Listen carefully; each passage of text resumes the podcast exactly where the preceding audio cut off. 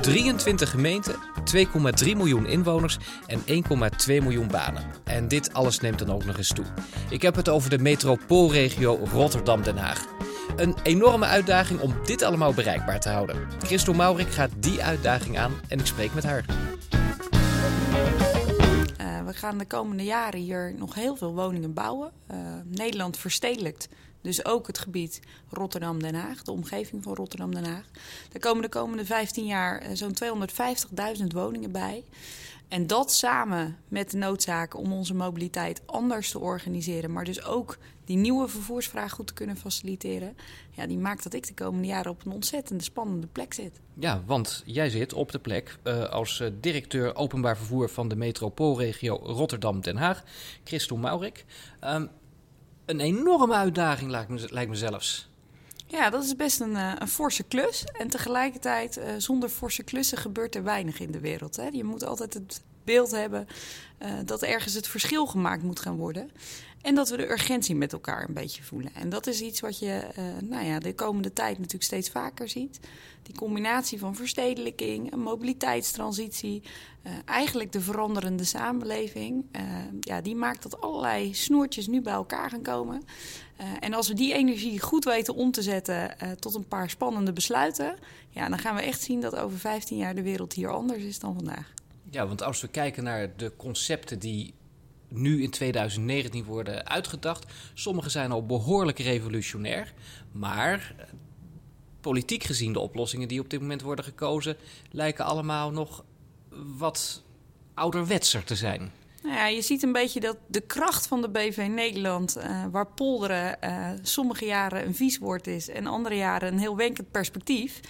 Uh, dat zie je binnen de metropoolregio Rotterdam-Den Haag natuurlijk ook. Een samenwerkingsverband van 23 gemeenten. Uh, die samen met vervoerders, maar ook met andere overheden zoals provincie en Rijk, proberen om oplossingen te vinden voor de vragen van de toekomst. Uh, ja, dat vraagt uh, in bestuurlijke besluitvorming best een lange adem.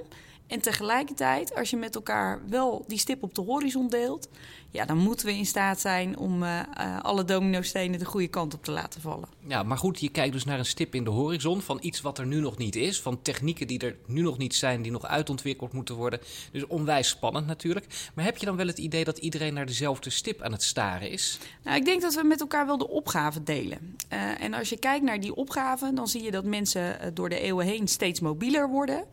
Uh, dat de afstanden tussen steden steeds kleiner zijn. Hè, waar vroeger uh, tussen Den Haag en Rotterdam hele weilanden lagen, zit dat inmiddels uh, met een mooie airport aan elkaar verknoopt. En dat zie je eigenlijk voor dat hele stedelijke weefsel.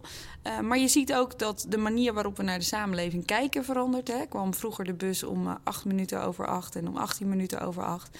Inmiddels kijken we ook een acht uur journaal als het ons uitkomt. En dat kan ook best om tien uur s avonds zijn. Alles on demand. alles on demand en schoon. Uh, dus we gaan op zoek naar nieuwe vormen van schoon. Uh, en door die verdichting in die binnensteden, die grote groei van die steden, verandert natuurlijk ook hoe we naar die steden kijken. Uh, al het blik op straat, nou ja, dat vonden we in de afgelopen jaren plezierig. Hè? Nederland is toch echt een autoland. En nu zie je dat de kwaliteit van binnensteden natuurlijk aan andere uh, ja, andere maatstaven wordt onderworpen. Uh, ja. ja. daar is denk ik iedereen het wel over eens. Hè? Ja, Al die auto's die moeten de binnensteden een beetje uit. Ja. Um, dus nou, ik kan me voorstellen, daar zit iedereen wel op één lijn. Zeker. Uh, maar ja, dan, dan welk alternatief bied je? Precies, je moet ergens gaan beginnen. En dan komen we een beetje terug op wat we net zeiden: dat, dat het bestuurlijk Nederland natuurlijk best gewoon ingewikkeld is. En dat uiteindelijk dingen ook gewoon te maken hebben met financiering. Uh, we geven in, in Nederland relatief weinig geld uit aan mobiliteit, aan infrastructuur. Zeker als je dat vergelijkt met bijvoorbeeld zorg. Uh, we geven in uh, Nederland zo'n 8 miljard per jaar uit aan infrastructuur. Alle vormen, alle lagen. en zorg ruim 80 miljard. en tegelijkertijd is mobiliteit niet zo leuk omdat, je, omdat we nou eenmaal van rails houden of van asfalt. Maar omdat het ons helpt om van A naar B te komen, om economisch uh, te groeien, om uh, nou ja, te wonen, te werken en te leven. Maar daar hebben we blijkbaar met elkaar toch weinig geld voor over. Nou, en als je die dingen dan combineert, namelijk een stip op de horizon over een aantal jaar, wel een paar serieuze opgaven, maar ook technologie en technieken die we nu nog niet zo goed kennen. En de knip is niet zo heel erg goed gevuld Ja, dan is de vraag, waar begin je nou? En hoe ga je nou zorgen dat je stappen zet die uiteindelijk wel uitkomen waar je wilt... Uh, maar die tegelijkertijd ook niet zo'n enorme revolutie ontketenen... dat we het met elkaar of niet meer begrijpen of niet kunnen betalen. Ja, want hoe ontvouwt zich dat dan concreet in die metropoolregio Rotterdam-Den Haag? Wat voor een oplossingen liggen hier dan? Nou ja, je ziet uh, bijvoorbeeld over 2018 dat in ons werkgebied uh, de groei van het openbaar vervoer het afgelopen jaar gemiddeld uh, zo'n 5% was. En gemiddeld 5% betekent dat we ook echt een paar uitschieters hebben waar de groei nog groter is. En dat klinkt natuurlijk fantastisch, want groei is over het algemeen leuker dan, dan krimp. Maar het zorgt er ook voor dat we de komende tijd gaan zien dat sommige dingen gewoon vol beginnen te raken. En dat de randen van capaciteit in zicht komen. Uh, dus waar we voor de hele lange termijn de oplossingen wel hebben, dat noemen we dan in beleidstaal uh, de schaalsprong. Hè? Dus meer uh, leidrailprojecten, waardoor je de capaciteit vergroot. Uh, heb je eigenlijk de oplossing al heel veel dichter bij huis nodig. Want als we nog twee of drie jaar dit soort groeicijfers hebben, ja, dan zit de metro gewoon vol of zitten sommige tramlijnen vol. Dus eigenlijk is er gewoon iets nodig waar we de komende jaren in ieder geval mee vooruit Precies. kunnen en dat om die is, eerste groei op te vangen. Exact, en dat is wat we nu aan het doen zijn. Uh, ik vertelde net al, de knip is wel eens een beetje leeg. Uh, en tegelijkertijd, geld is ook niet altijd de oplossing. We moeten soms dingen ook gewoon slimmer doen. Nou, en dat zijn we met de grote vervoerders in dit gebied, de RET en de HTM, aan het doen. Wij zijn aan het kijken hoe je nou met de bestaande infrastructuur de komende tijd toch meer mensen uh, kan vervoeren. Nou, en dat betekent bijvoorbeeld afspraken maken met scholen over wanneer het werk uh, gaat starten of wanneer het lesrooster start. Uh, maar dat kan ook betekenen dat je op sommige lijnen een dienstregeling loslaat of een halte verlengt. Uh, of de frequentie omhoog uh, schroeft. Nou, als je dat soort oplossingen in beeld gaat brengen, wat je daarmee eigenlijk doet, is dat je zorgt dat je de komende jaren gewoon mensen kunt vervoeren uh, van waar ze heen willen naar de plek waar ze vandaan komen. En dat je tegelijkertijd die echte grote investeringen nog een klein beetje op kan rekken, zodat we in de tussentijd de slimme dingen kunnen doen. Ja, dus dat is nu het beleid eventjes. Ja. Op de komende tijd ja, eigenlijk een beetje met wat labmiddelen het, is dat te oneerbiedig? Nou, misschien is het gewoon wel uh, met, je, met de neus op je feiten kijken of je dingen slimmer kan doen. Ja. Uh, en dat is ook wel wat altijd een beetje dubbel is aan een lege portemonnee. Hè? Uh, aan de ene kant uh, wil je de knip goed gevuld, omdat je denkt, dan kunnen we gelijk dat toekomstbeeld uh, goed neerzetten. En dat is ook nodig, want er komen gewoon, dat was vanochtend ook, hè, een miljoen mensen bij de komende jaren in, in ons land. Waarvan dus 250.000 in dit gebied. maar tegelijkertijd, als de knip wat leger is, word je wel creatiever. en juist die oplossingen, die kunnen ons de komende jaren wel helpen. Uh, bijvoorbeeld omdat de technologie die je nodig hebt voor de echt grote verandering, daar heb je gewoon wat meer tijd voor. Ja, laten we eens even kijken naar die echt grote verandering. Ja. Echt, uh, nou ja, over, over, over, tien jaar vooruit, minstens misschien. Ik weet niet over wat voor termijn spreken. Nou, 10, 15 jaar, dan uh, ben je ja? een heel in 2040, ja. Hoe zou het er dan uit moeten zien als je kijkt naar het openbaar vervoer in de metropoolregio Rotterdam-Den Haag, waar dan inmiddels weer heel veel extra mensen Zeker. wonen, heel veel mensen, extra mensen vervoerd moeten worden? Nou, een paar uh, uh, grote klappers, dan rijdt de metro uh, automatisch. geen en, bestuurder meer. geen bestuurder meer. En dat zorgt ervoor dat de metro's veel korter op elkaar kunnen gaan rijden. En dus de frequentie veel hoger wordt. Dan zie je dat we het gebied rondom Feyenoord City ook met nieuwe vormen van openbaar vervoer gaan bedienen. Er ligt een nieuwe oeververbinding in Rotterdam.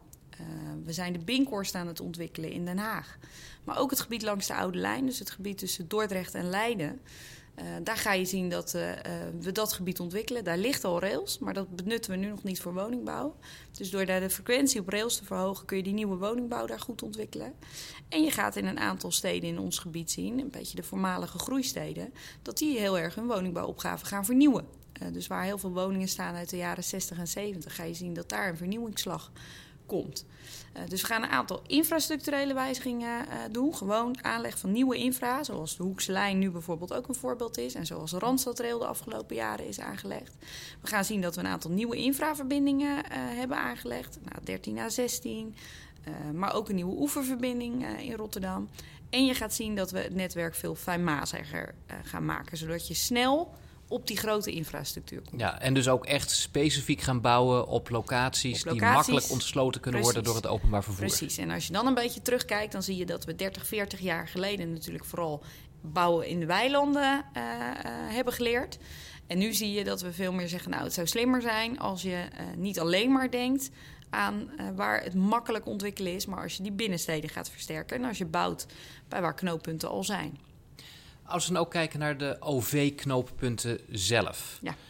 Daar zijn ook nog mogelijkheden mee, denk ik, om uiteindelijk de vervoersvraag mee te sturen en te verkleinen.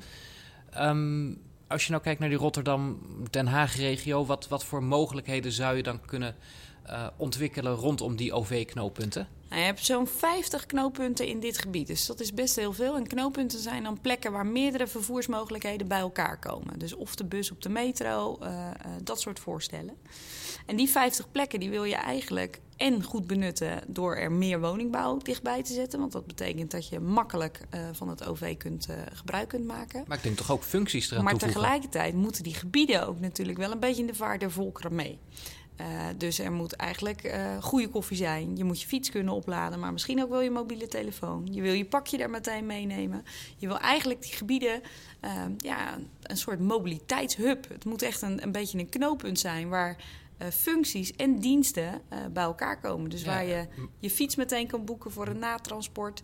Uh, waar je al gelijk weet, hé, hey, dan komt mijn bus eraan. Maar waar je dus ook dat pakketje mee kan nemen... of die goede kop koffie kan, kan halen. Of even af kan spreken om een uurtje met een paar collega's te werken... aan een beleidstuk wat je samen maakt. Ja, want dat, dat soort functies inderdaad. Hè? Ja. Het toevoegen van... Uh, een locatie waar je ook bewust naartoe reist, Precies. bijvoorbeeld een werklocatie. Ja. Dat zijn natuurlijk wel uitgelezen mogelijkheden Absoluut. van zo'n OV-knooppunt. Absoluut. En dan zie je dus ook dat waar de knooppunten in het verleden gewoon simpelweg een plek waren waar een metro stopt of een bus stopt of waar je overstapt. Toch dat stationnetje. Nu, precies, eigenlijk gewoon een stationnetje.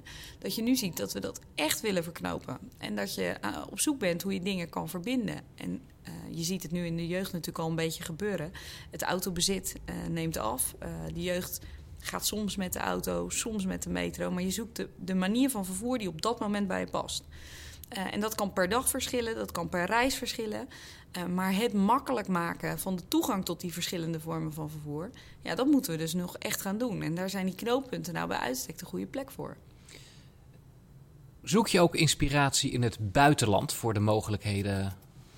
Um, om dat OV-netwerk verder uit te breiden? Je ziet dat heel veel uh, gebieden uh, in onze omgeving, en onze naam is natuurlijk nooit, niet voor niks een metropoolregio geworden, dat die metropoolregio's, uh, dat daar het gebeurt. Daar zitten economische brandpunten, daar versterk je het, het, land waar het gevestigd is. En of je het dan hebt over een metropool als Londen of een metropool als Parijs dat is niet voor niks. Dat komt omdat de trek naar de steden uh, steeds groter wordt. Nou, een mooie vergelijking is natuurlijk uh, Parijs, waar de komende jaren uh, een hele nieuwe lightrailverbinding wordt aangelegd. Ja, Le Grand Paris, Le Grand Express. Le, exact. De, de, die, nou, die. Le Grand Express Paris. en waarvan je echt ziet dat daar ehm, door de overheid enorm geïnvesteerd gaat worden. nou, dat zijn natuurlijk wel dingen waar we af en toe een beetje jaloers naar kijken. Ja, want dan komt het toch weer over die. Uh, gaat het weer om die investeringen, waarvan je net zegt van in Nederland is die bereidheid er eigenlijk niet echt om daarin nee, te investeren. En ik, ik, denk dat dat ook wel een beetje komt omdat we het steeds heel erg hebben. En dat zie je ook wel als je gewoon een beetje de media volgt. Uh, over de aanleg van asfalt of de aanleg van het spoor. En die projecten worden ook nog altijd duurder dan dat aan het begin was voorzien. Hè? Dus het sentiment is daar nooit zo positief over. Ja, zo'n uithoflijn doet er ook niet goed aan, hè? Bijvoorbeeld, of laten we het bij onszelf houden, een hoekse lijn is ook niet zonder zorgen. Uh, maar je ziet tegelijkertijd ook dat er natuurlijk niemand een snelweg of een leidrailverbinding aanlegt omdat we nou eenmaal van spoortjes of van uh, autootjes houden. Je doet dat omdat je van A naar B wil komen. En als we dus veel meer kijken naar de ontwikkeling van gebieden, en daar hoort mobiliteit gewoon bij, ja, dan krijg je misschien ook wel een ander investeringsvraagstuk.